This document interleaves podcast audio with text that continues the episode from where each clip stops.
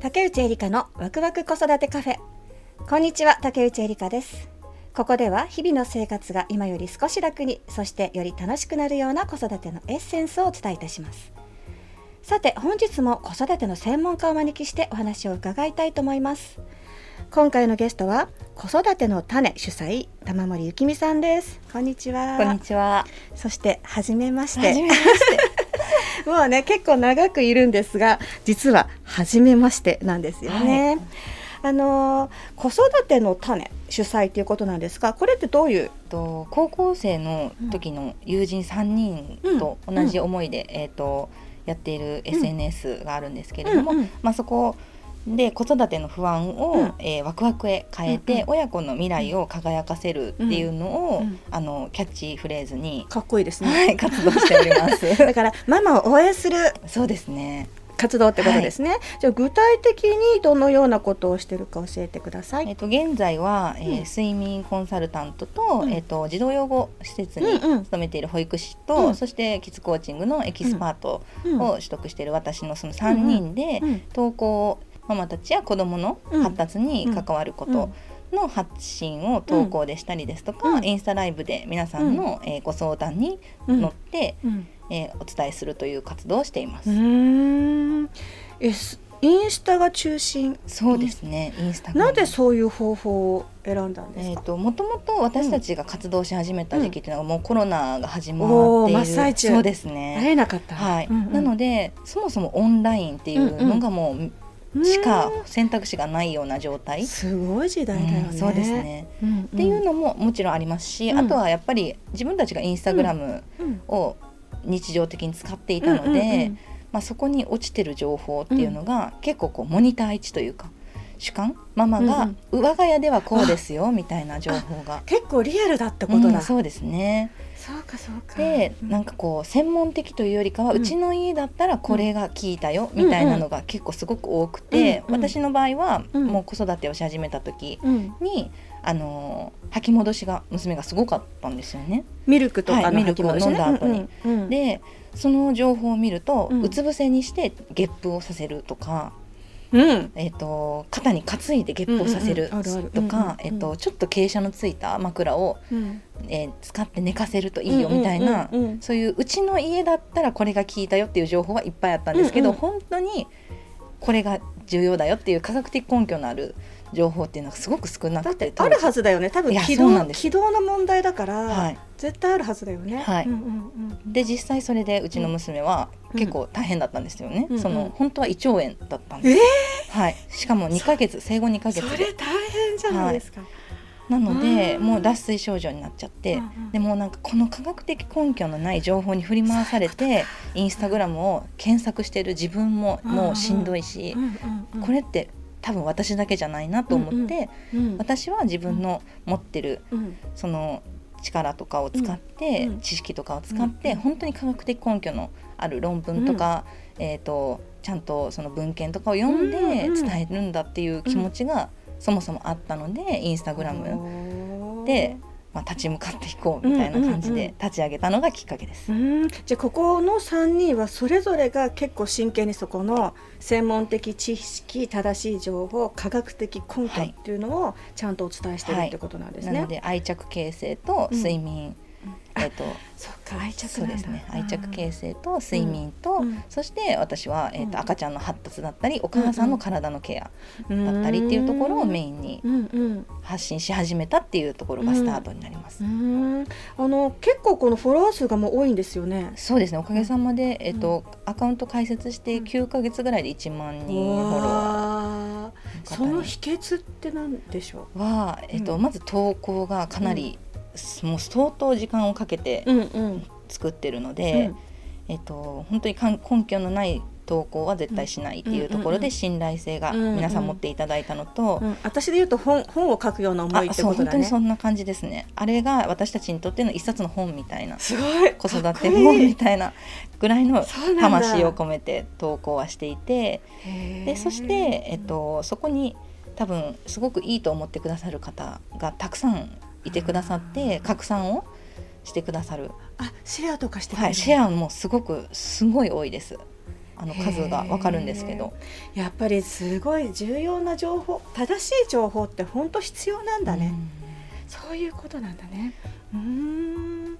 であれ、えっと、ご本人今ね発達の専門って言ったけど、はい。ゆきみちゃん自体はそもそもトレーナーさんなんですよね。あそうです。私はもともともう11年間ぐらいパーソナルトレーナーをずっとしていて、うんうんはいそうですね。でそれじゃなくてこっちに始めたなんかこう子育ての方に移行したきっかけっていうのはあるんですか？もちろん出産っていうのが一番大きなきっかけではあるんですけど、その前から、うん。えっともともとうん。大人の方のトレーニングがメインだったところ、トレーニングっていうのはあのジムでですなんか上げたりとか、はい、重い重さを持ったりとか、ウエイトトレーニングと言われるものをメインに、パーソナルトレーナーそうです。仕パーソナルトレーナーですね、をやってたんですけど、うん。まあ、そこのジム自体がうん筋トレだけしてたら、うん結局神経は通らないよと見てくれだけの筋肉になってしまうから、うんうん。神経を通す作業っていうのが必ず必要だよっていうのをすごく言ってるジムだったんですね。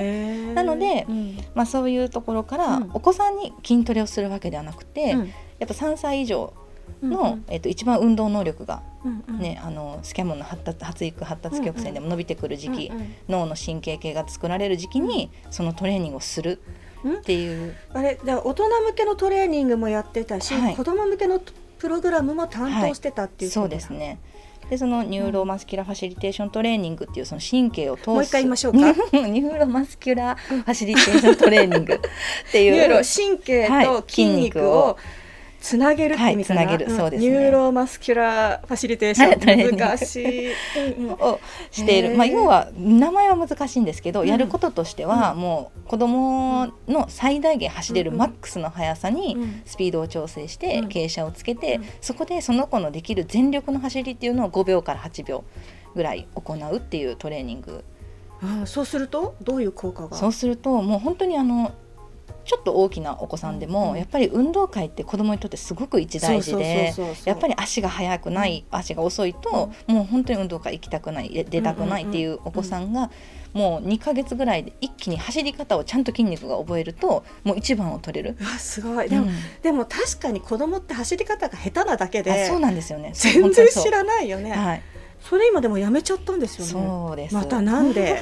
そんな素敵な仕事を、あの、うん。そもそもうん。私がそのいろいろずっと勉強をうんしてたんですよね、うん。パーソナルトレーナー時代も。うん。だけれどもやっぱりあの自分が出産して、うん。子育ての本とかをもっと今まで以上に読むようになった時に、あのそれこそ0から6歳の男の子、女の子の育て方、エリカ先生の本に出会あって。あ。りがとうございます、はい。そこで出会ってたんですね。そうです。出会ってもう本当に私多分アマゾンに売ってる本、うん。全部読んだんじゃないかっていうぐらい育児本読んでた中で、この本は違う、うんうん。何かこの再現性だったりとか、うんうん。リアルな子育ての話っていう感じで自分にすごく入ってきて、うん。あの今までもう私が接してきた子どもたちに、もうごめんねって言いたくなるような内容がたくさんあったんですよね。でそれを機にうんうんあのこの人から学びたいと思ったら、本当になんかあれよあれよと、うん。エリカさんの集中講座っていう、もうエキスパートまで取れる。いきなりね、はい。ちょっといっぱい勉強するはい。講座年に1回しかないですけどね、はい。もうそのでいつ告知するかもわそうかんない。そうそうそうそれが本当にたまたま うん。すぐにそのタイミングがやってきてもう迷わず受けてうんうん。っていう、そしたらやっぱりあの子供ももちろん大事なんですけど、うんうん。お母さんの考え方だったり、お母さんが発する言葉うんうん。が変わらない限りうん。なかなか難しいなっていうことに気づいて、そしてうん。もうこのキッズコーチングを知らなかった時の自分がうん。どんなになんだろう子育てが、ねうん。自信を持てなかったかっていうところからもううん。一気に自信が持てるようになったので、もうこれを絶対伝えていきたいなっていう思いで。すごい。でつながったね。それで、ん。だとしたら今の SNS での情報発信にもものすごく多分これが役立ってくることだよね、はい。で今講師業もしてるんですよね、はいキッズコーチングの講師としてもこれをお伝えするのをしていてくれて。そっちどうですか？やってみて、えっとお母さんたち変わります？そうですね、うん。ママたちもやっぱり兄弟